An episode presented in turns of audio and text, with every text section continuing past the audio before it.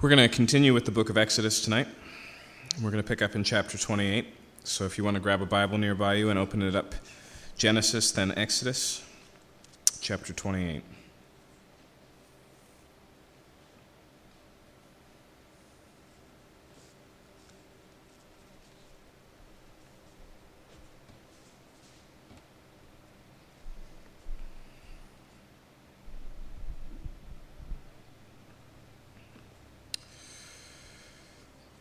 we're in the middle of God laying out his plan for the tabernacle.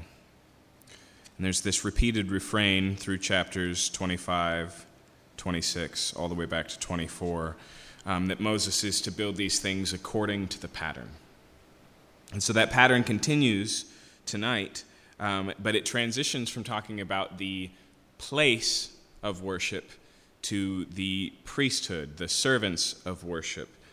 And so there's, um, there's not just um, not just the tabernacle, not just a tent, but also a priesthood that's supposed to uh, work it. And those also have to be according to the pattern. We'll see tonight, not only does he lay out um, the clothing for the priests and for the high priests, but he's also going to select sovereignly a priesthood. He's going to uh, walk them through a process of preparation. They have to do certain things before they can be priests, and then he's going to walk them through their, their daily routine. Uh, so let's just pick up right clear in chapter 28, verse 1. He says, Then bring near to you Aaron your brother and his sons with him from among the people of Israel to serve me as priests Aaron and Aaron's sons, Nadab, Abihu, Eleazar, and Ithamar. And so the first thing uh, that we need to keep in mind is that at this point in the story, we are aware of priests.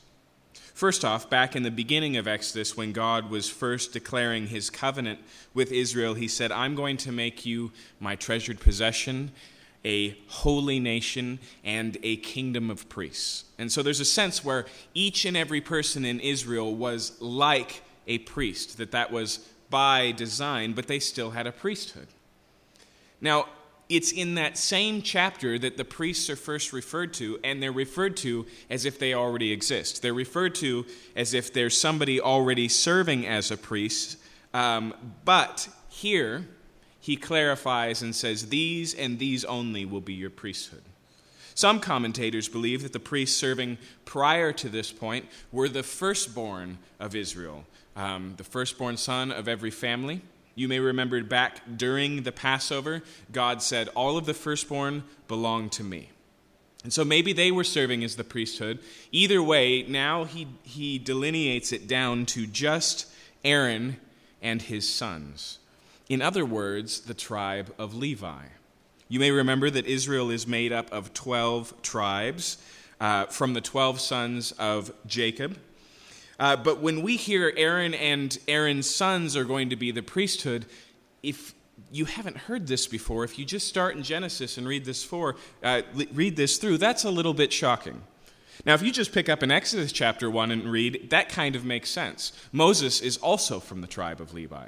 Levi. And so there's already this leadership reality between Moses and Aaron. They're kind of the, the main stage players in this whole thing. But when you go back to the book of Genesis, there's an incident um, of Israel or Jacob's 12 sons. There's an occasion that highlights both Levi and then Levi's brother Simeon.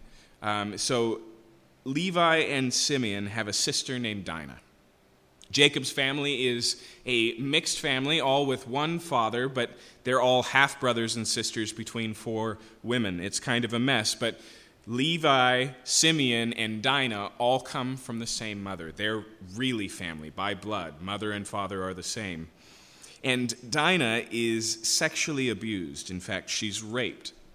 And then her rapist comes with the support of her father to ask for her hand in marriage. Jacob is concerned about the danger of the circumstances, and so he's trying to navigate this uh, in a politically correct manner, but Dinah's brothers are incensed, and they come up with a plan. And the plan is agree to marry, uh, agree to marry off our sister.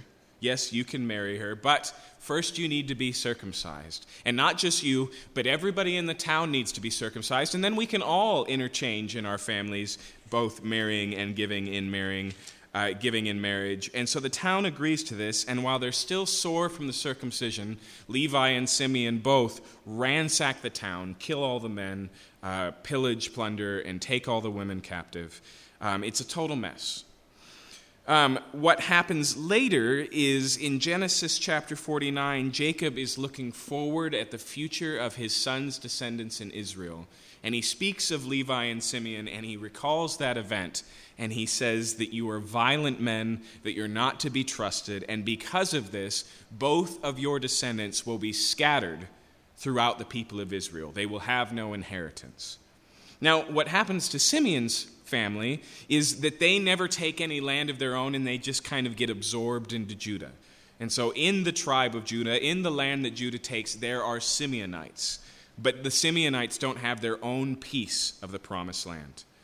The Levites, however, they don't inherit any of the land because they become the priesthood. And as we'll learn later uh, in the book of Leviticus, their inheritance is not the land at all, but the Lord Himself. And so they're not given a place in the land, and they set up um, priestly colonies across the whole nation of Israel so that the whole nation has access to the class of the priests.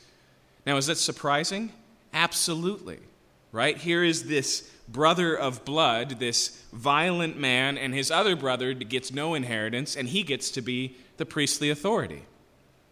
But I think what this demonstrates is the tremendous sovereign grace of God. Okay, he promises that they're both going to be scattered, and that's going to happen, but he graciously does it in a completely different way. And we're not told why. You could speculate if you want and say, well, there still is Moses and Aaron to deal with, and they're pretty righteous people. You just hold on a minute. Aaron's going to disappoint us next week, and Moses won't be further far behind. You know, neither of them are perfect leaders, but God selects one family, the Levites, and he says, These will be my priests, Aaron and his sons in perpetuity. Okay? Now, it takes the time to remind us that Aaron has a handful of sons Nadab, Abihu, Eleazar, and Ithamar. They will all be uh, primary characters at a later date, so it just introduces them here. But then it tells them what they're to do. Verse 2 You shall make holy garments for Aaron your brother, for glory and for beauty. Okay, so the first thing we see here is that they're to have priestly garments, that there's a uniform that comes with the job. And we're told specifically here that it is to be both honoring and beautiful, for glory and for beauty. And so when we ask what is the purpose of the clothing we're about to look at, a primary one that's stated right for us here in the text is that it's supposed to be beautiful. Okay? It continues on and it explains in verse 3 You shall speak to all the skillful, whom I have filled with the spirit of skill, that they make Aaron's garments to consecrate for him consecrate him for my priesthood. And so, what he says here is that I'm going to give the skills needed to make these clothes, but Aaron and his sons need them. Why? To consecrate them. Okay? We have this saying in modern English that the clothes make the man. And usually, what that means is that if you dress well, you'll achieve well, right? That it'll open doors. When it mentions here that his clothing is consecrating, what it's recognizing is the fact that there's a sense where the priests themselves, as human beings, as people, aren't going to live up to the reality of what a priest needs to be. And so when they, when they don these clothes, it's more than what it's supposed to be. It's, it's more than what they could be on their own. In this sense, the clothing makes the man. In other words, uh, this clothing sets them apart for the role. It, it doesn't just like a, a stewardess on an airplane identify them as, oh, look, there's a priest. Or like a cleric's collar today, where you go, okay, I see him in public, he must be a priest. It's more than that. It's what's going to go into this clothing is idealistic. It points to what's needed in a priest. And the truth is, there's no one in Israel or in the world at large that lives up to those needs. And so the clothing stands in the gap and fills in that distance. It consecrates them. So now it starts to describe what the garments are. Verse 4 These are the garments that they shall make a breastpiece, an ephod, a robe, a coat of checkerwork, a turban, and a sash. Okay, it lays out all the pieces here. I know many of them are Eastern and foreign to us, but it's going to tell us more about them as we move forward. He continues here They shall make holy garments for Aaron, your brother, and his sons to serve me as priests. They shall receive gold, blue, and purple, and scarlet yarns, and fine twined linen. Okay, so the ephod, the turban, the robe, the sash, all of it's to be made out of these yarns. And if you were with us last week, the colors here sound familiar right? They're the same things used in the tabernacle. And that's somewhat striking. It's not just that they are now, you know, matching the interior design of the tabernacle, although I should mention that that's the part they match, the holy place. That's where we find these colors, not out in the court, but in the holy place. Um, we find these colors. But what we see is there's some sort of correlation between the priests and the place that they serve, between the tabernacle and the priesthood. They're connected, there's an overlap here. Now, I don't mean to spoil the plot already, but part of the reason that is the case is because what God is conveying according to the pattern, what He's laying out in the tabernacle and the priesthood, can't be understood with one and the other or, or the other, I should say, but needs them both hand in hand. In other words, by tying these two together, it helps us to recognize that this heavenly reality that God is trying to describe needs both aspects. In fact, a third one is going to be added in, and that's the sacrifices themselves. To understand what God is trying to convey through the worship of Israel, you need to not look just merely at the priests or merely at the sacrifice or even at this holy place known as the tabernacle, but all of them combined. Um, it's like a triptych. Do you know what a triptych is? A triptych is a piece of art that has three individual pieces, but they all collectively go together. And so you could look at one and it would be a piece of art, but when you put all three together, you get the full picture of what the artist is trying to convey. To get the full picture of Israel's worship, you need the priesthood and the place of worship and the sacrifices. And so they're dressed in the same materials that make up the tabernacle. Um, we'll see more of that as we go along. Verse 6 And they shall make the ephod of gold and blue and purple and scarlet yarns and of fine twined linen, skillfully worked. Okay, and so first we hear about the ephod. Now, an ephod is not a modern piece of clothing, and so um, what you should probably think of is a complicated vest okay? It's bigger than a vest, it's more involved than a vest, but you wear it over the robe, okay? And it doesn't have long sleeves, it has openings for the arms, and it basically covers your chest, okay? So this is the ephod. It tells us a bit more in verse 7 it shall have two shoulder pieces attached to its two edges so that it may be joined together, okay? And so imagine like a piece of ancient armor. It has a front and a back, and the two are connected with individual shoulder pieces, Okay? It continues on here and it says, uh, verse 9, You shall take two onyx stones, those are precious gems, and engrave on them the names of the sons of Israel, six of their names on one, and six of the remaining on, uh, and the names of the remaining six on the other stone in the order of their birth.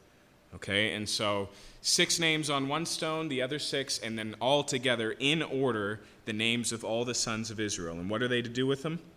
Verse uh, 11 As a jeweler engraves signets, so also shall you engrave the two stones with the names of the sons of Israel. You shall enclose them in settings of gold filigree, and you shall set the two stones on the shoulder pieces of the ephod as stones of remembrance for the sons of Israel and Aaron shall bear their names before the Lord on his two shoulders for remembrance. Okay, so do you get the idea here? There's this beautiful garment that's in two pieces, a front and a back, and then there's two shoulder pieces, and there's a gold setting, an onyx stone, and then written on the stones are the 12 names of the tribes of Israel. And it tells us why here. So that when the priest goes about his work, he is bearing the names of the children of Israel. Now, we'll come back to the significance of that in a second because that's not the only connection between the high priest and the people of Israel. So we'll wait for just a second. Um, verse 13 You shall make settings of gold filigree and two chains of pure gold twisted like cords, and you shall attach the corded chains to the settings. Okay, and so there's a piece of gold chain that's connecting these two pieces uh, holding the onyx stones to the pieces of the ephod. And then we have another piece of clothing in verse 15 known as the breastpiece. You shall make a breastpiece of judgment. Now, the word there for judgment is the same one that was used. Um, let's see if I can remember where. What's the Hebrew word mishpat? So, if you find the word mishpat, I believe it's in the book of Genesis, um, and it talks about the Lord decide between you and me. I think this is Jacob and Laban. I think that's what we're talking about. Um, but either way, the idea of judgment here is not judgment as in uh, consequence, it's judgment is in discernment. It's judgment is as in carrying a case to decide yes or no, right or wrong, up or down. And so this piece, then, this breastpiece, uh, is to be a breastpiece of judgment. And it continues, it says in verse 15, in skilled work, in the style of the ephod you shall make it, of gold, blue, purple, and scarlet yarns, and fine twined linen you shall make it. Okay? So in fabric, it looks just like the ephod that we studied, and then verse 17. You shall set it in it four rows of stones. A row of sardis, topaz, and carbuncle shall be the first row. The second row, an emerald, a sapphire, and a diamond. And the third row, a jacinth, an agate, and an amethyst. And the fourth row, beryl, onyx, and jasper. Now, that's a whole lot of different types of precious stones to the degree that we're not exactly sure the modern uh, correlating stones of our day and age. Okay? Um, and so most translators just pick 12. There's a few of these that we're more confident in because we know what color they are from other passages of Scripture. There's a couple that are just head scratchers for us. We're not told the significance of each and every individual stone, but I think you can already guess the significance of the 12 collectively, right? Once again, it's pointing to the 12 sons of Israel. Um, so before we move forward and talk about that, let's just picture what this is. And so this is a pouch going over the top of the ephod in front of the chest, and it has four rows of three stones, a total of 12, all of them beautiful jewels. Okay, now it continues and it explains what's going on here in verse 21. There shall be 12 stones with their names according to the names of the sons of Israel. They shall be like signets, each engraved with its name for the 12 tribes. So, on top of the 12 names on the ephod, each one of these stones will have a different tribe of Israel engraved on it as well. So there's the names on the shoulder, and now there's the names in front of his heart. In fact, that's what it says uh, in verse 23, uh, verse 22. You shall make for the breastpiece twisted chains like cords of pure gold, and you shall make for the breastpiece two rings of gold, and put the two rings on the two edges of the breastpiece, and you shall put the two cords of gold and the two rings at the edges of the breastpiece. The two ends of the two cords you shall attach to the two settings of filigree, and so attach it in front to the shoulder pieces of the ephod. So hanging down from these shoulder stones are gold chains, and then from it is just this piece of fabric that we'll see has a pocket in it and 12 beautiful stones. Verse uh, 27 You shall make two rings of gold, attach them in front to the lower part of the two shoulder pieces of the ephod, and its seams above, skillfully wo- woven to the band of the ephod. In other words, it's attached at the bottom too. So it's solid. It's not hanging and flapping like a necklace would be. It's solid connected at top and bottom. And now we get the reason, verse 29. So Aaron shall bear the names of the sons of Israel in the breastpiece of judgment on his heart when he goes into the holy place to bring them to regular remembrance before the Lord. Okay? And so first we saw that he bears his names on the shoulder as he go about, goes about his business, and now he bears them in front of his heart.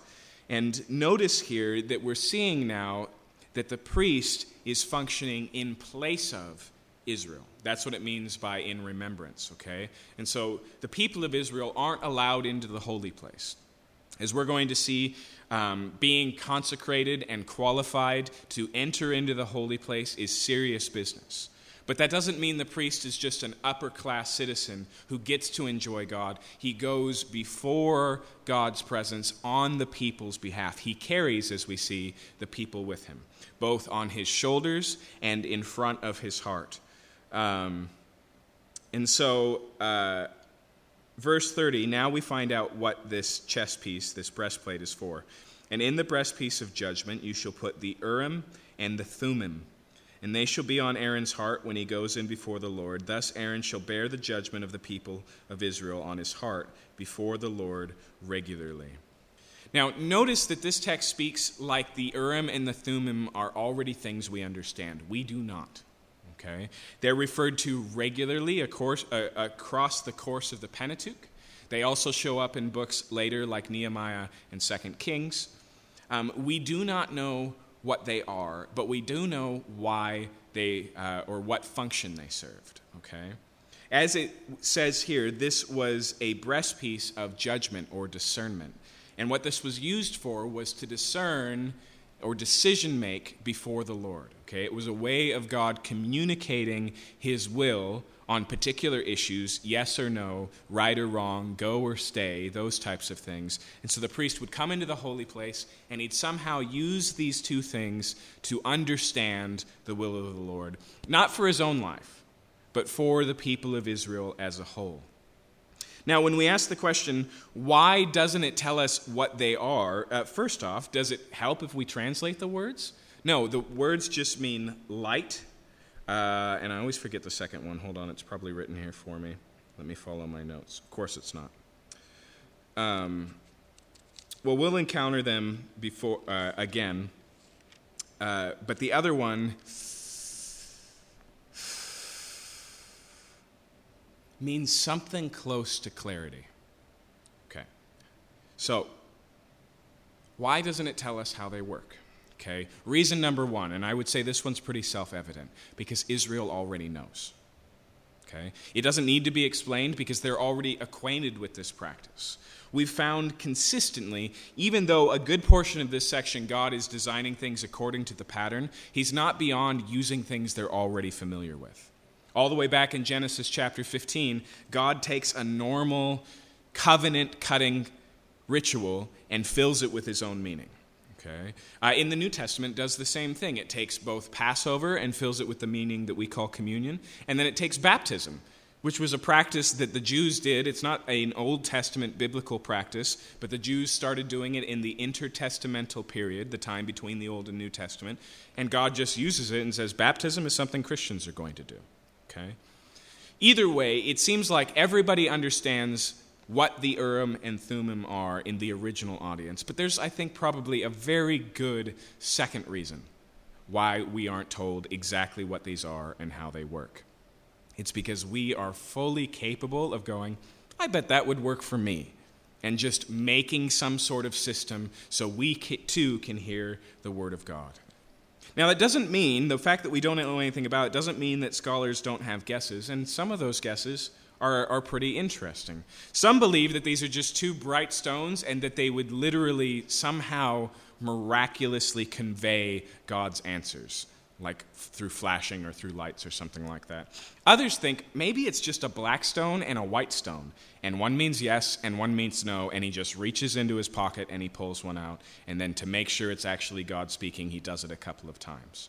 We do know that there was another similar practice we find in the Bible known as the casting of lots okay, um, which is the ancient equivalent of the drawing of straws, or, or you could think of it like rolling dice. But it's a similar system where you just have um, two possible outcomes, but you're asking God to use this incredibly normal thing that's generally just a system of statistics for God to make himself known. We see, for example, the apostles themselves in Acts chapter 1 casting lots to determine who is going to be the next apostle to replace Judas, to maintain the number 12, okay? Um, but like I said, it's, it's relatively clear to me that these things are not explained because we always want to oversimplify the leading of God. In fact, we always want to oversimplify the Old Testament and assume that because we are, in one sense, the children of Abraham, because through Jesus we've been grafted into Israel, that things work exactly the same way. We have to remember that, uh, that we are not the nation of Israel. We've talked about this in the laws of Israel. Not every biblical law in the Old Testament is of direct conveying significance for you today. Okay, some of them are national laws about when you go to war in the army of Israel, about how you pay your taxes in the nation of Israel, right? In the same way, many of the things that God is trying to describe and to teach according to the pattern are just shadows pointing forward to their fulfillment in Jesus Christ. And so, a little bit later on, we'll read from the book of Hebrews and we'll discover that the author of Hebrews is trying to argue why would you go back to the tent and the bloody sacrifices when all of that pointed to Jesus and it's all been taken care of in him? Why would you settle for the picture, you know, the, the portrait, when, when you know, Jesus has walked into the building and said, Here I am? But either way, this is some sort of way for Israel to hear from the Lord. And so he carries this, them with him in all times, and while he's in the holy place, he can speak to God and discern his will. Um, so we have the ephod, we have the breastplate, and now we have a robe. Verse 31 You shall make the robe of the ephod all blue, and it shall have an opening for the head in the middle of it with a woven binding around it, opening like the opening in a garment, so that it may not tear. When we read opening like the opening in a garment, think poncho. That's what's helpful to me, right? There's a hole that's woven around so that it doesn't tear for you to put your head through, and then it's just a single piece of fabric, okay? Um, on its hem, you shall make pomegranates of blue and purple and scarlet yarn, and around its hem with bells of gold between them a golden bell and a pomegranate, a golden bell and a pomegranate around the hem of the robe. So, blue robe, and then along the bottom, there's attractive uh, uh, pomegranates as well as golden bells that are hanging from it. Okay? And so, everywhere the priest goes, you know it, you can hear him. Okay? Uh, it says in verse 35 It shall be on Aaron when he ministers, and its sound shall be heard when he goes into the holy place before the Lord, and when he comes out, so that he does not die. Okay? Now, that is both a serious and a little bit of a confounding statement. Okay? It's serious because he basically says these bells are keeping the high priest alive. It's confounding because they're just bells. And it doesn't tell us why or how or what the point is here. Um, what it does say, though, is that, uh, that uh, he's going to go into the holy place and he's going to come out, and there's going to be a constant sound of bells, and that will keep him alive. Okay? At, at its smallest point, this is a reminder of the reality, of the difficulty of a sinful people dwelling with God, right? That's God's great desire in the tabernacle is to dwell with his people. But his people are sinners his people have issues. Uh, and so all of these things sound threatening, but they're really gracious. Okay? These are ways that God has made so that this can be even possible. Okay? one of the things we learn from Israel's Old Testament worship is the need, how big the distance is between us and God. It, it uh, helps us not to shrink that distance because it makes us more comfortable. Helps us not to think of God uh, as just like us, totally approachable, just a buddy or a friend. It recognizes ultimately God's holiness, how unique and perfectly righteous He is. Um, in the Old Testament, refers to God as a consuming fire. And so these bells we may not understand, but it reinforces and reminds us of the principle here that, that the business of the tabernacle is serious and dangerous because it involves the living God. Verse 36 You shall make a plate of pure gold and a grave on it like an engraving of signets, holy to the Lord. Now, this word here for plate is generally translated flower. And so we could think of this like a flat rectangular plate that's going to sit across the forehead, but more likely it's like a medallion that maybe has petals in its shape. And it says on it, Holy to the Lord. It's made out of gold, verse 37. You shall fasten it on the turban by a cord of blue. It shall be on the front of the turban. Okay, and so at all times as he's ministering, he has this hat, this turban, and then on front of it is this gold blossoming plate that says, Holy to the Lord. Now, what is the purpose of that? One of the things it does is it, it does what the priest can't do on his own. Okay? The priest by nature is not holy. But as we saw, his clothing is to consecrate him. And so he has this label that serves the purpose. Okay? But I was thinking about this. Another thing it does is anytime this priest is interacting with anyone else, there's this constant written on his forehead reminder. Okay? One of the things that I think is challenging about the priestly role in the way that it's portrayed in the book of Exodus and Leviticus is that you're always the high priest. There's no like, okay, you know, I'm home, I can relax, I can crack open a beer, be myself, swear a little bit. No, the whole idea of him wearing these clothes is that, that this role, everything he does, there's no lunch break, you know, this is, while he's wearing the garments, he is the high priest. Okay? Now, once again, when we look at the book of Hebrews tonight, you'll see that that's significant because we need a priest in continuum. That's why in the New Testament it says that Jesus stands in the heavenly place and ever lives to make intercession. He's a great high priest who's always on the job, who's always fulfilling the role. Um, and so here he has this turban and this plate, this constant reminder that he's set apart for his job. And then notice what it says. It gives more information in verse 38. It shall be on Aaron's forehead, and it shall bear any guilt from the holy things that the people of Israel consecrate as their holy gifts. It shall be regularly on his forehead, that they may be accepted before the Lord. And so we see somehow that this plate has to do with the guilt in relationship to the sacrifices. Okay? It's hard to tell if what it's saying is as he's exposed to non holy people, as he's interacting with Israelites, as he's handling their sacrifices and these things, that this will keep him in that place of holiness, or if it somehow carries the guilt of those sacrifices. When it says here that he will um, bear the guilt, the only place we find that particular phrase used elsewhere is of a particular sacrifice called the scapegoat. Okay, the scapegoat would bear the guilt of Israel. And what they would do with the scapegoat is they would release it into Israel, or sorry, into the wilderness. They would just let it run, and it was supposed to convey that they had been now separated from their sins.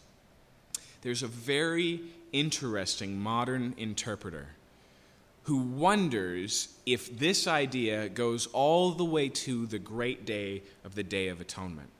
And so there's a sense where the priest carries the sins of Israel collectively, all compounding on his shoulders, until he brings them before the mercy seat once a year and deals with all of them.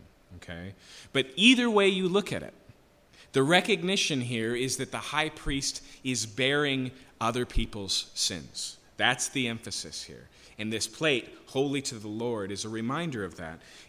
If I, if I may, a striking one right? Because unlike the scapegoat, where the goat is made unclean and sent out into the wilderness, this is someone who's holy, right? It's incongruent that he would be the sin bearer. Um, and yet, that's the purpose of the priest. Um, verse 39 You shall weave the coat in checkerwork of fine linen and you shall make a turban of fine linen, and you shall make a sash embroidered with needlework. So these ones aren't explained as much, but on top of the ephod and the tunic, there's also um, a coat. And then there's the turban, which we've already had reference to. Now we know what it's made of. And then finally a sash. And so around his, uh, around his waist is a decorative sash. Verse 40 For Aaron's sons you shall make coats and sashes and caps. You shall make them for glory and for beauty. So now it says, like the high priest's garments, also you'll make some for the priests. But here, um, we're not told what they look like. The assumption is here that they're much more simple, right? And so it's only the high priest who has the breastplate with the Urim and the Thummim. It's only the high priest who has the shoulder pads bearing the names of Israel and the plate on his turban holy to the Lord. The, only the high priest who has the bells and the pomegranates, okay? But there's a correlation between the rest of the priesthood and the high priest, but much more simplified, okay? Still to be attractive, glorious, beautiful. Um, and then it says, continuing on here, you shall put them on Aaron your brother and on his sons with him, and shall anoint them and ordain them and consecrate them, that they may serve me as priests. Okay, those phrases for anoint, ordain, and consecrate are uh, not mutually exclusive. There's some semantic overlap in those terms. But the idea is that you are to, um, we'll see, anointing actually involves a physical ritual. Ordaining involves appointing them and commissioning them. And then consecrate involves the fact that they need to um, be up to the job, that they have to be ritually set apart for it. And so, so I, I want you to notice here that God calls the priests, but Israel ordains them. Okay? Now, you may think that I'm just going to run that forward to what we do with pastors today. That's irrelevant. The point I want you to make is that Israel is involved in the significance of the priesthood. Okay? That they are to convey this ordination, to be a part of this, to recognize not just this is a priest of God, but this is my priest. Right? The priests operate in two directions. They uh, take the people before the Lord, they stand in their place, and they have a job to take the Lord before the people. In fact, it was the priests who did most of the Bible teaching and explaining of God's word and God's law to the people during Old Testament times. Um, continuing here, we see a few more garments that weren't mentioned. Verse 42 You shall make for them linen, uh, linen undergarments to cover their naked flesh. They f- shall reach from the hips to the thighs. Um, so the idea here is under all of this, they have effectively underwear. And it says specifically it's to cover their nakedness. If you've been with us for the last few weeks, you know that God said that you needed to design altars in a way where there were no steps, so that when you were climbing up them, it wouldn't put your nakedness on display. The idea here is that in the tabernacle, there's no possibility of that. There's no steps either in the tabernacle, but on top of that, they're constantly and regularly clothed. Now, this may sound overtly prudish or Victorian most commentators believe that that's not a good explanation of what's going on. We need to remember that sex in the Bible is not some sort of invasion into creation that God doesn't like, but something that God created. Okay? Most likely, here, though, there is a distinction being maintained between Israel's worship, which does have a purity to it, and the worship of basically everyone else around them, where sexual practice was part of the priesthood. Okay? And so this is an added distance, not prudish in the sense of avoiding seeing someone's genitals, but keeping that idea, that concept completely distinct. Going out of their way to say, look, this is different. God is different than Baal. God is different than the fertility cult. And you might say, why is that necessary? Just keep reading the Bible. This is a constant struggle for the people of Israel. Just think how popular a church would be if sex was part of their worship. Okay, that's how the ancient world was. Um, verse 43 They shall be on Aaron and his sons when they go into the tent of meeting or when they come near the altar to minister in the holy place, lest they bear guilt and die. This shall be a statute forever for him and for his offspring after him. Now, most likely, that last line is not, Thou shalt wear underwear, and so will your generations, but a summary statement for everything we've just read.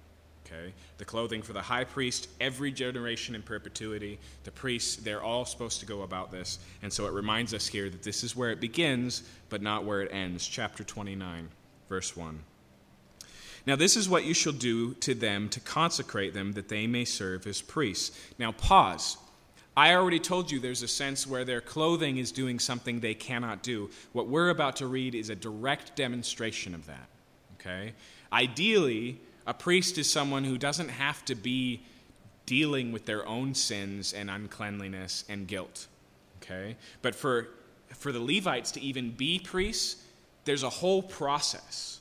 Okay? There's a whole thing that they have to go through that's preparatory because they're just like us. Because they're just some of the sons of Israel, because they're sinners like the rest of us. And so, even in this consecration and the sacrifices and the anointing that comes with us, it's showing uh, a capitulation, right? God wants to dwell with Israel. He comes up with a plan, but this plan, not only in the way it works, reflects what God's going to do, but also in its deficiencies. Okay, now I'm going to nail that idea down when we read through the book of Hebrews, but let's just walk through this chapter together.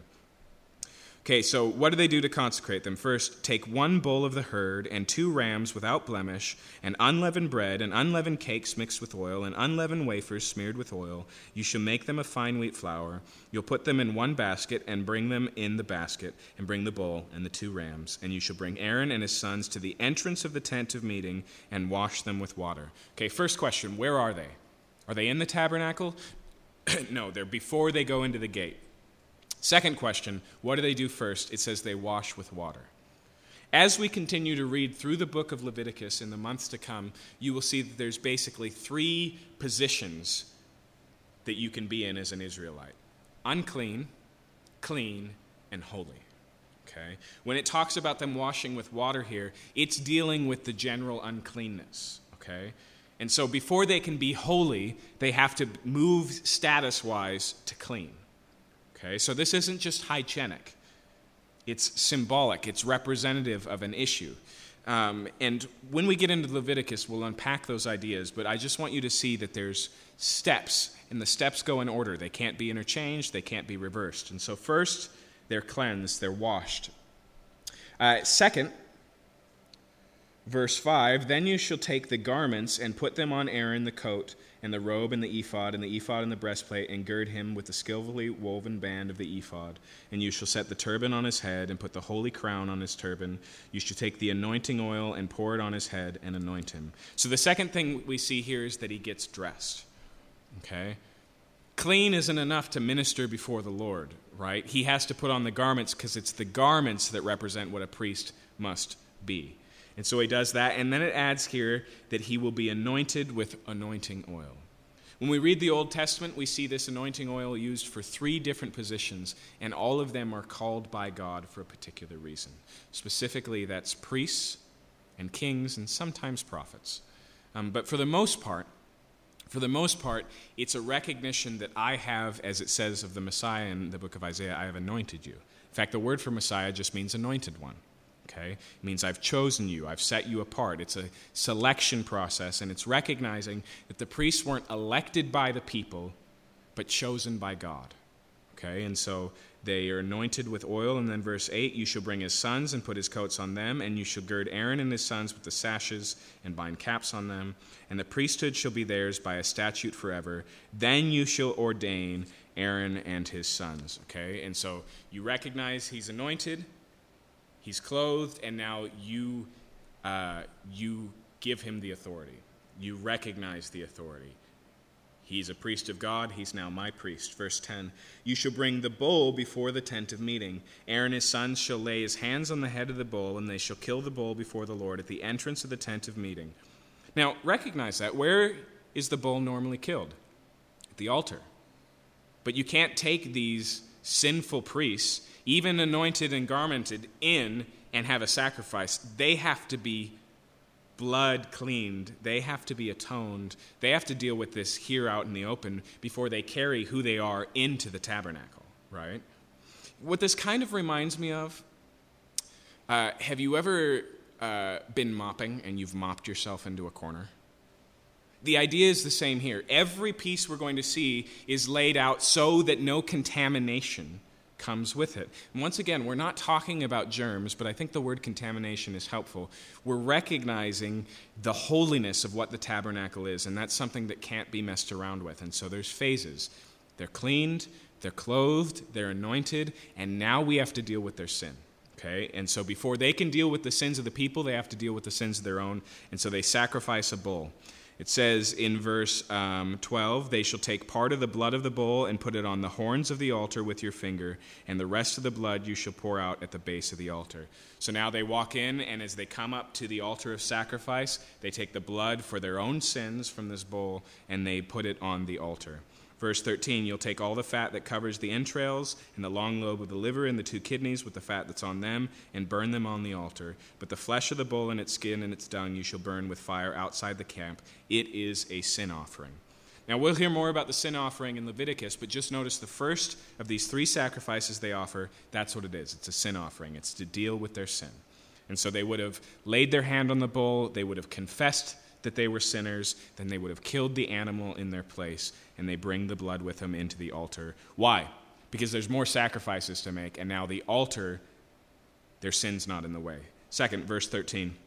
Then you shall take one of the rams and Aaron and his sons shall lay their hands on the head of the ram, and you shall kill the ram and take its blood and throw it against the sides of the altar. You shall cut the ram in pieces and wash its entrails and its legs, and put them with the pieces and the head, and burn the whole ram on the altar. It is a burnt offering to the Lord. It is a pleasing aroma, a food offering to the Lord. Okay, so the first one was a sin offering. This one's known as a burnt offering.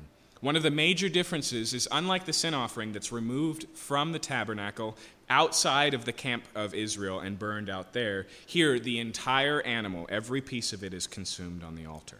Okay? This is a picture, a symbol of total consecration. Okay, so now that they have been atoned by the blood, they offer all they are to God, and basically in place, because we can't lay ourselves on the altar, they lay an innocent altar or an innocent animal on the altar instead. Interestingly enough, in the New Testament, it picks up on this image in Romans chapter 12. And it says that Jesus' sacrifice was so sufficient that we now can offer our bodies as a living sacrifice, right? We no longer have to do this consecration thing in symbol with an animal. We can actually wholly and completely offer ourselves to the Lord because of what Jesus has done. So, sin offering, and then uh, then burnt offering, and then verse 19, you shall take the other ram, and Aaron and his sons shall lay their hands on the head of the ram, and you shall kill the ram and take part of its blood, put it on the tip of the right ear of Aaron, on the tips of the right ear of his sons, on the thumbs of their right hand, and on the great toes of their right feet, and throw the rest of the blood against the sides of the altar. Now, pause. We're going to see in a second that this offering is a wave offering meaning they're going to take pieces of this ram and present it to the Lord, and then they're going to eat it.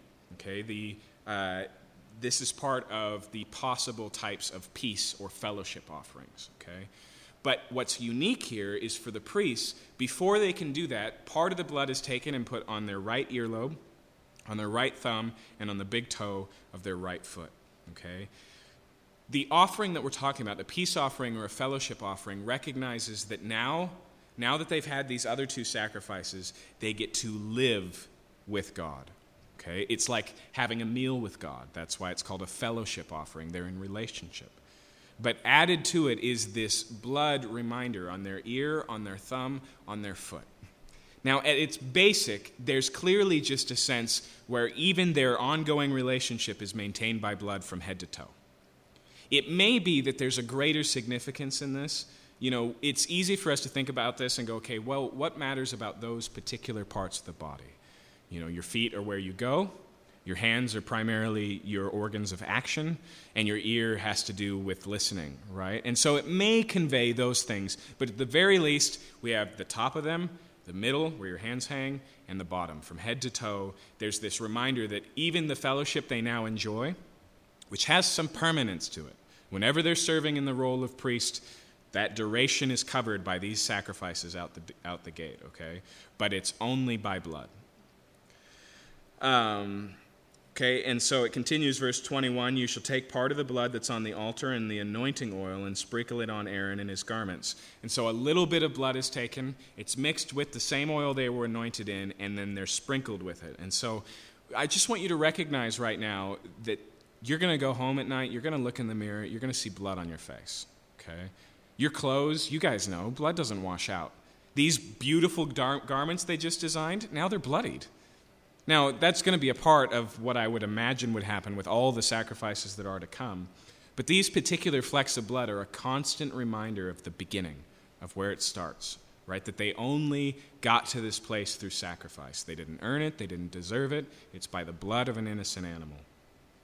Uh, and then we see verse 22 You shall also take the fat from the ram, and the fat tail, and the fat that covers the entrails, and the long lobe of the liver, the two kidneys with the fat that's on them, and the right thigh, for it's a ram of ordination, and one loaf of bread, and one cake of bread made with oil, one wafer out of the basket of unleavened bread that is before the Lord. Put all these in the palms of Aaron's and the palms of his son, and wave them as a wave offering before the Lord. Then you shall take them from their hands and burn them on the altar, on top of the burnt offering, as a pleasing aroma before the Lord. It's a food offering to the Lord. So they take a small portion of the sacrifice, they present it to God as a wave offering, and then they put it on top of the still burning burnt offering. What do they do with the rest? Verse 26. You'll take the breast of the ram of Aaron's ordination and wave it for a wave offering of the Lord, and it shall be your portion. And you shall consecrate the breast of the wave offering that's waved, and the thigh of the priest's portion that is con- contributed from the ram of the ordination, from what was Aaron's and his sons. And it shall be for Aaron and his sons as a perpetual due from the people of Israel, for it is a contribution. It shall be a contribution from the people of Israel, from their peace offerings, their contribution to the Lord. And so, this is one of the sacrifices that the priesthood actually eats of, they actually partake of. When they're on the job and working in the priesthood, the meals are included through the sacrifices. But I want you to remember that that's not just a priest got to eat, right? It's also this idea that they are now in a state of fellowship, of relationship with the Lord. Verse 29 the holy garments of Aaron shall be for his sons after him. They shall be anointed in them and ordained in them. The son who succeeds him in priest, who will come into the tent of meeting to minister to the holy place, shall wear them seven days. And I just want to pause and point out two things. First off, let's do with the easy one wear them for seven days. This consecration that we're talking about is a seven day thing. This is another thing that points to the correlation between the tabernacle and the creation story back in the book of Genesis. We'll have another window into that later, so I just wanted to flag that one. But the second thing I want to mention here is that who is the next priest in the family? Just your son. Right? And so you're born as a Levite. Your job when you grow up is a priest. It's not something you can opt out of, just like it's not something anyone else can opt into. The point is that once again, this is not uh, chosen it's not deserved or earned, it's appointed. Okay? It just comes with the territory. Verse 31 You shall take the ram of ordination and boil its flesh in a holy place, and Aaron his son shall eat the flesh of the ram and the bread that's in the basket in the entrance of the tent of meeting. They shall eat those things with which atonement was made at their ordination and consecration, but an outsider shall not eat any of them because they are holy. Okay? So they've gone through the process, which means they have the fellowship, everybody else does not. When we get to the book of Leviticus, we'll discover that there is a fellowship offering for the people of Israel, where they can invite their friends and family and offer just because they want to celebrate God's goodness and sit down and feast with Him and friends and family. But this one, this ordination, they're the only ones who have gone through the process we're talking about. When we walk through Leviticus, we'll see how these things play out for other people.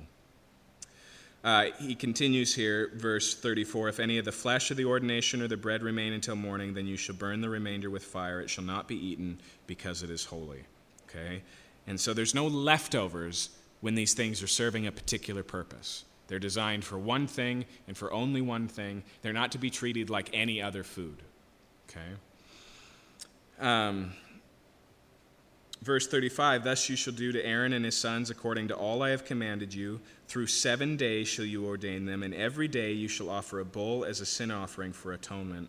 And you shall also purify the altar when you make atonement for it, and you shall anoint and consecrate it. So they go through this practice of the sin offering every day for the first seven days of their service, okay? A constant reminder of the reality that even though they're priests, even though he's the high priest, he's still a sinner in need of atonement. Um, verse 37 Seven days you shall make atonement for the altar and consecrate it, and the altar shall be most holy. Whoever t- touches the altar shall become holy. Now, that's probably a bad reading. The tense here is a little bit weird. It could read, Whoever touches the altar will become holy, but we know better. Okay, we know that anyone who touches the altar who's not holy could lose their lives.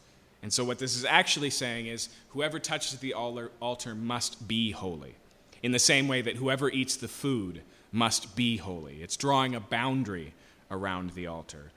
They're the only ones who can touch it because they're only ones who have been consecrated. Verse 38.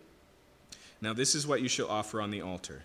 Now we get to their daily practice as priests two lambs a year old day by day regularly. One lamb you shall offer in the morning, and the other lamb you shall offer at twilight. And with the first lamb, a tenth of a seah of fine flour mingled with flour, or a hin of beaten oil, and a fourth of a hin of wine for a drink offering.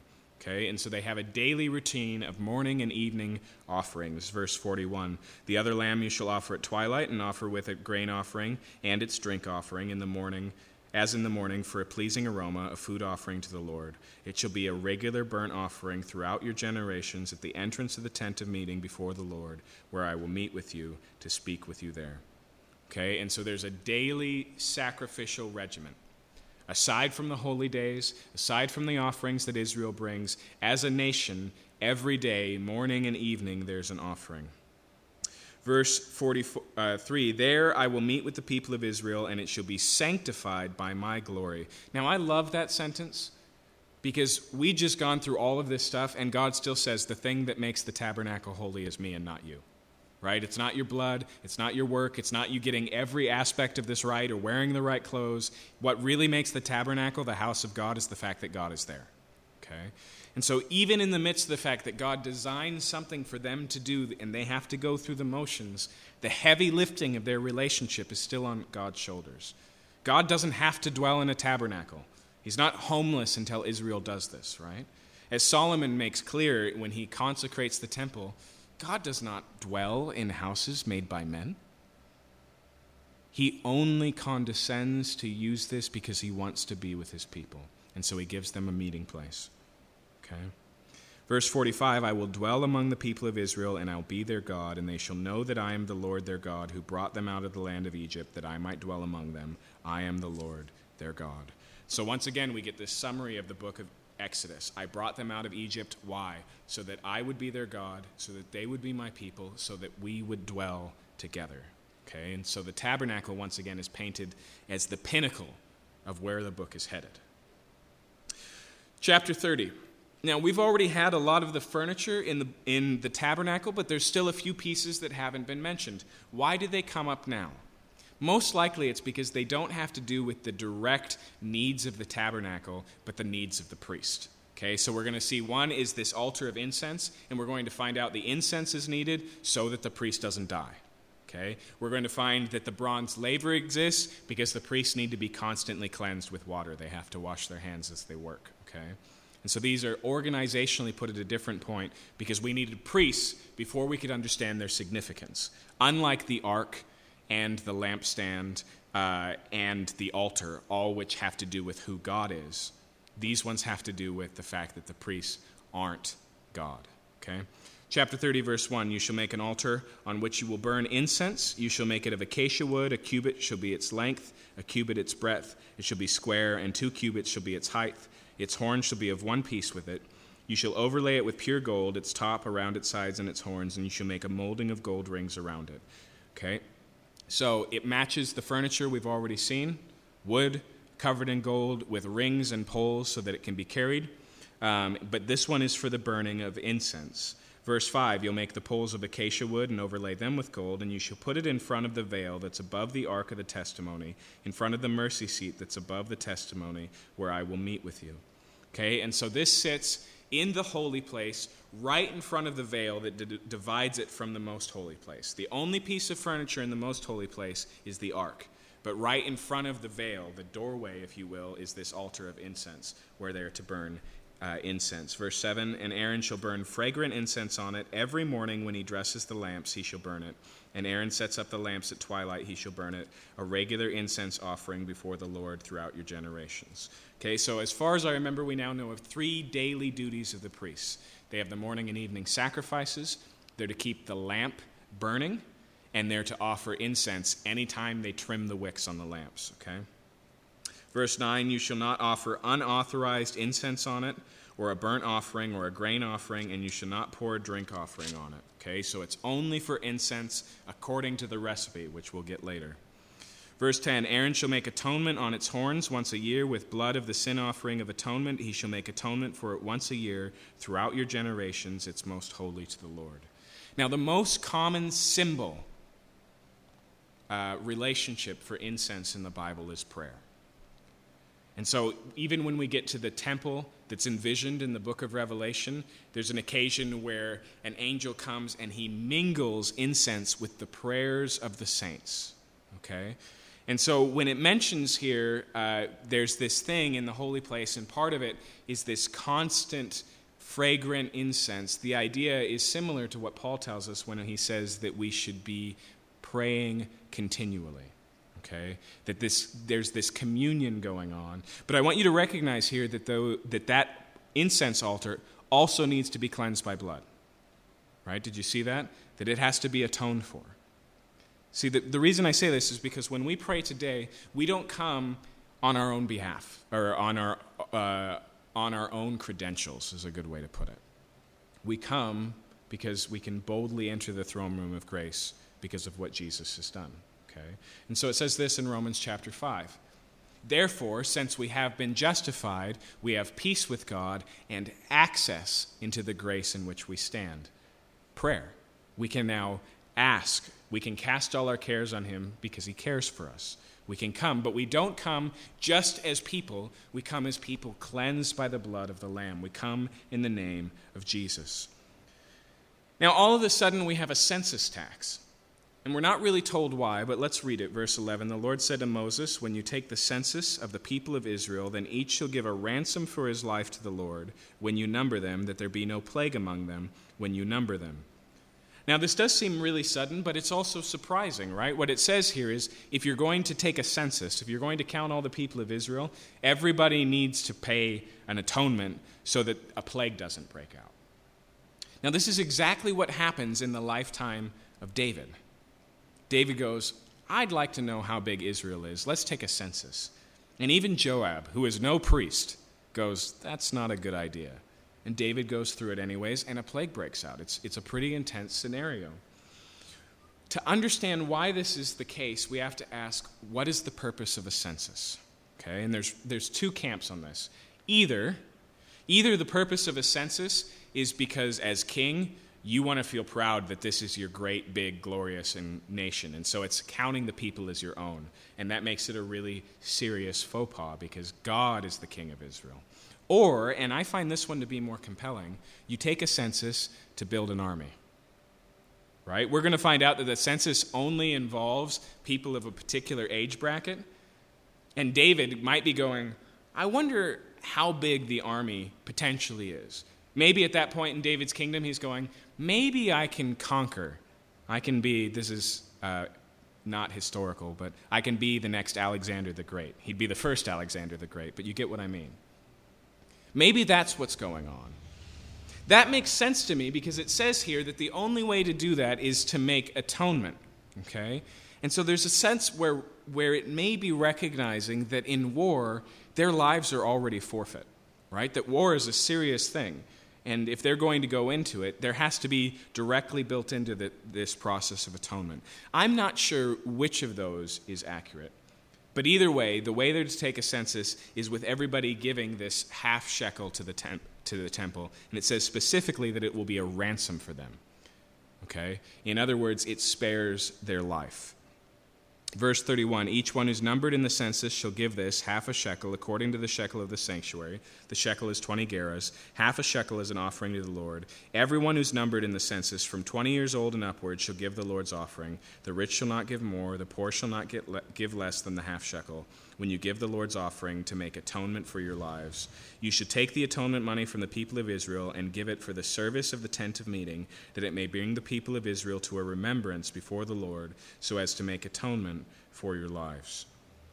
And so the money is brought into the temple and it was or the tabernacle and it was probably used to create some of these pieces um, that we read about last week. Another piece of furniture here, the bronze basin. The Lord said to Moses, You shall also make a basin of bronze with its stand of bronze for washing. You'll put it between the tent of meeting and the altar, and you'll put water in it, and with which Aaron and his sons shall wash their hands and their feet. Now, when they were cleansed at the, te- at the front gate, that was a whole body washing, okay? It was like a sponge bath. Here, it's just their hands and their feet. And I can't resist comparing this to what Jesus says to his disciples when he washes their feet on the day of the Last Supper. Remember, he girds himself in a towel and he begins to wash feet, and he comes to Peter and goes, No way, Lord. You're not going to wash me. If anything, I should be the one serving you in this way. And Jesus says something profound. He says, Peter, if I don't wash your feet, you have no part with me. So Peter gets the message and he goes, Well, then by all means, wash my face and wash all of me, Lord. And Jesus, intriguingly enough, says, He who has bathed has no need to bathe again, but only to wash his hands and feet. Okay? And so there's this correlation that Jesus draws between this cleanliness that comes with knowing Jesus initially, that you have been made clean, and then this ongoing reality that we need cleansing.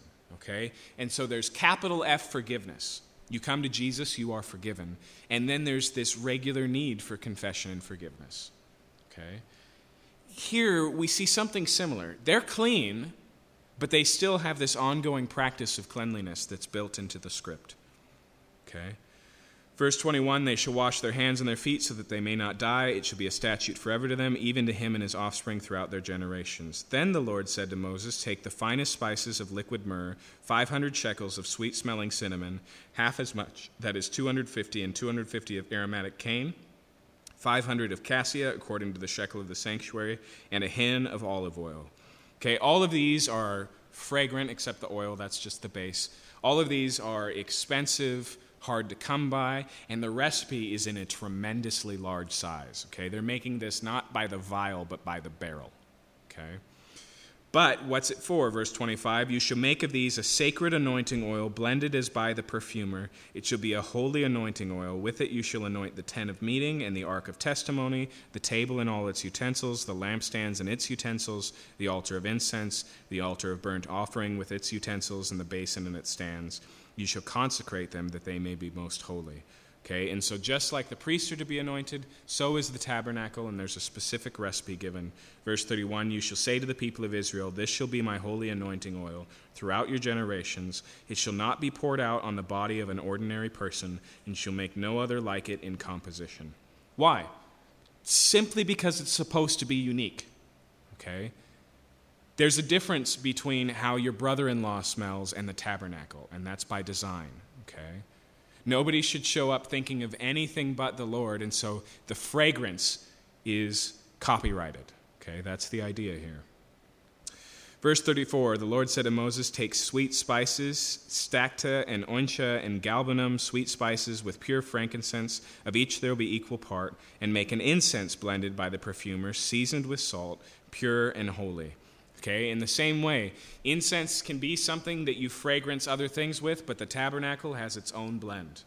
Okay, it's, it's to be distinct. Verse 36 You shall beat some of it very small and put part of it before the testimony in the tent of meeting, where I shall meet it with you. It'll be most holy for you. And the incense that you shall make, according to its composition, you shall not make for yourselves. It shall be for you holy to the Lord. Whoever makes any like it to use as perfume shall be cut off from his people.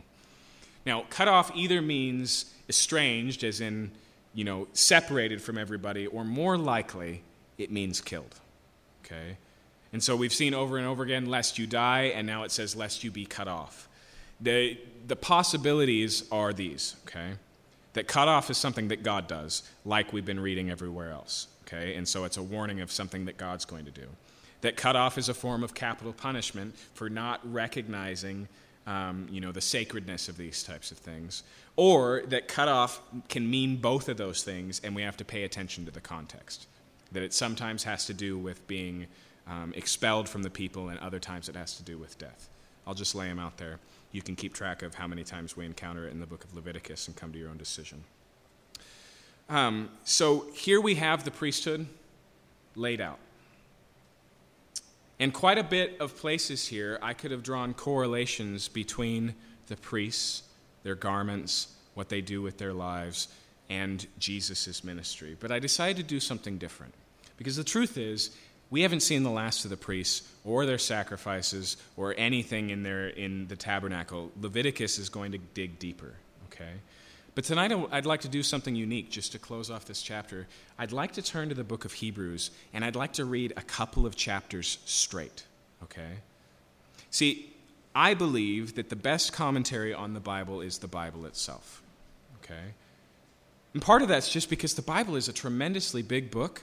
And so a lot of times, if you go, I have no idea what that word is, you can just learn what the word means by its usage across Scripture because it's big enough to do so. This is a relatively large cultural artifact, okay?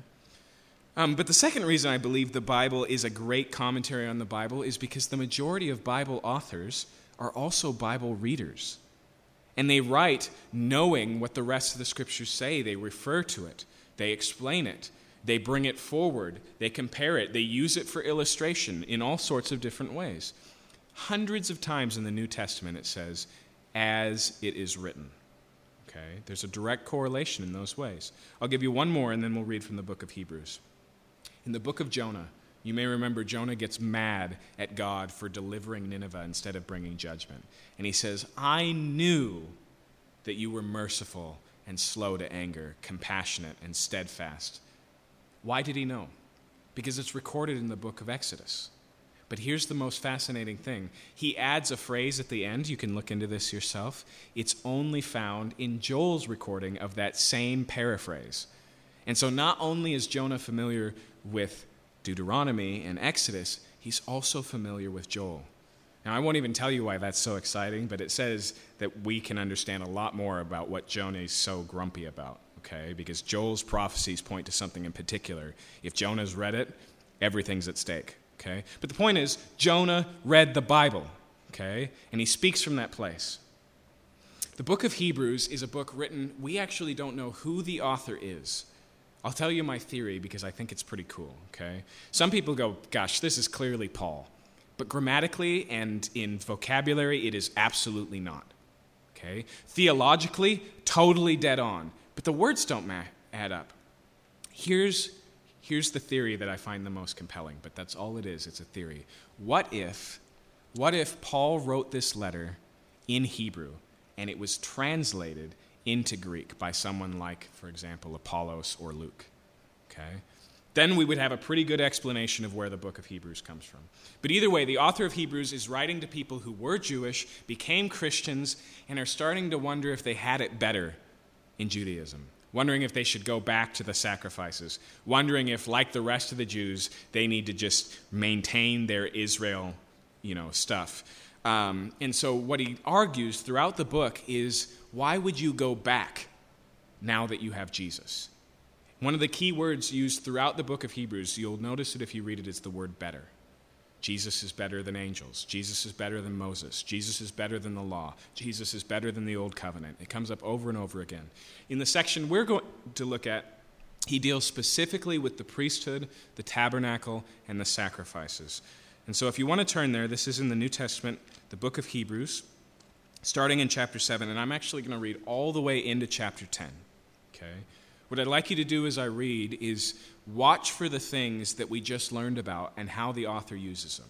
He's going to do more than that, but just watch for those things as we read along, and I'll try and express with my reading uh, the things that are important. Let's pick up in verse 26 of chapter 7.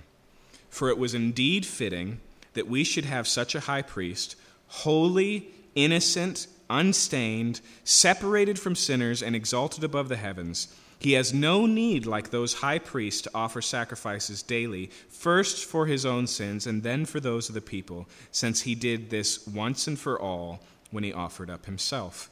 For the law appoints men in their weakness as high priests, but the word of the oath, which came later in the law, appointed a son who has been made perfect forever chapter 8. Now, the point in which we are saying is this We have such a high priest, one who is seated at the right hand of the throne of majesty in heaven, a minister in the holy places, in the true tent that the Lord set up, not man.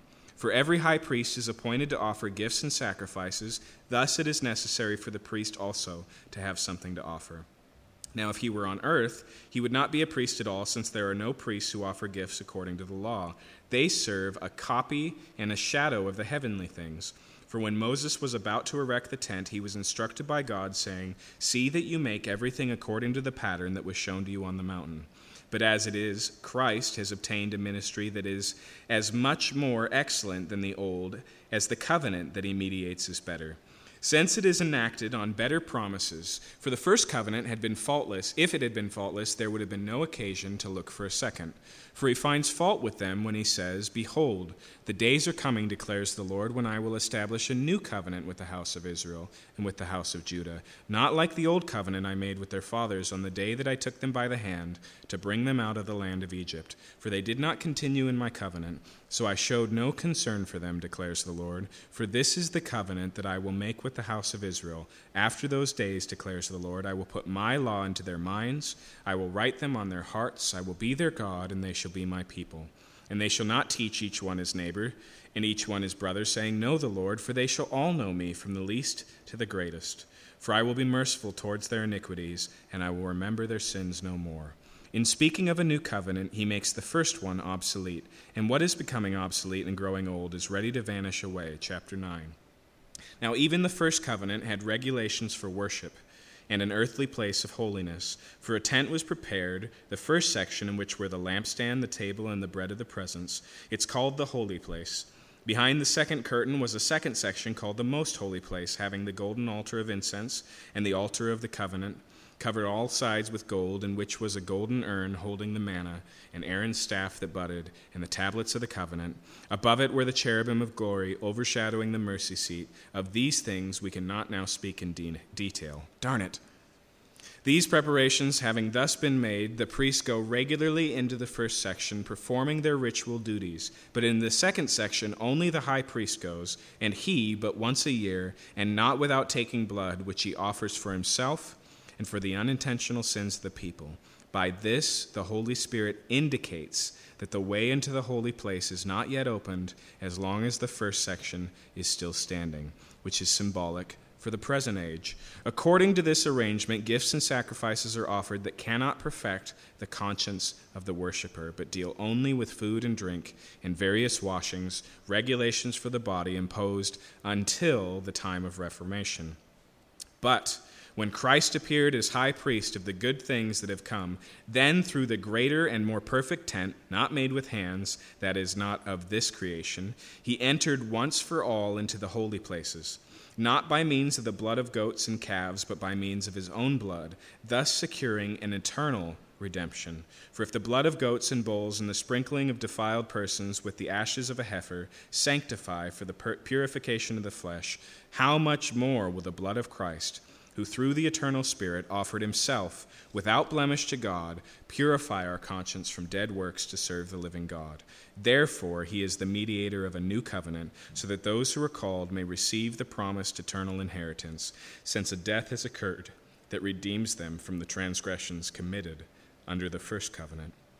For where a will is involved, the death of the one who made it must be established. For a will takes effect only at death, since it's not in force as long as the one who's made it is alive. Therefore, not even the first covenant was inaugurated without blood.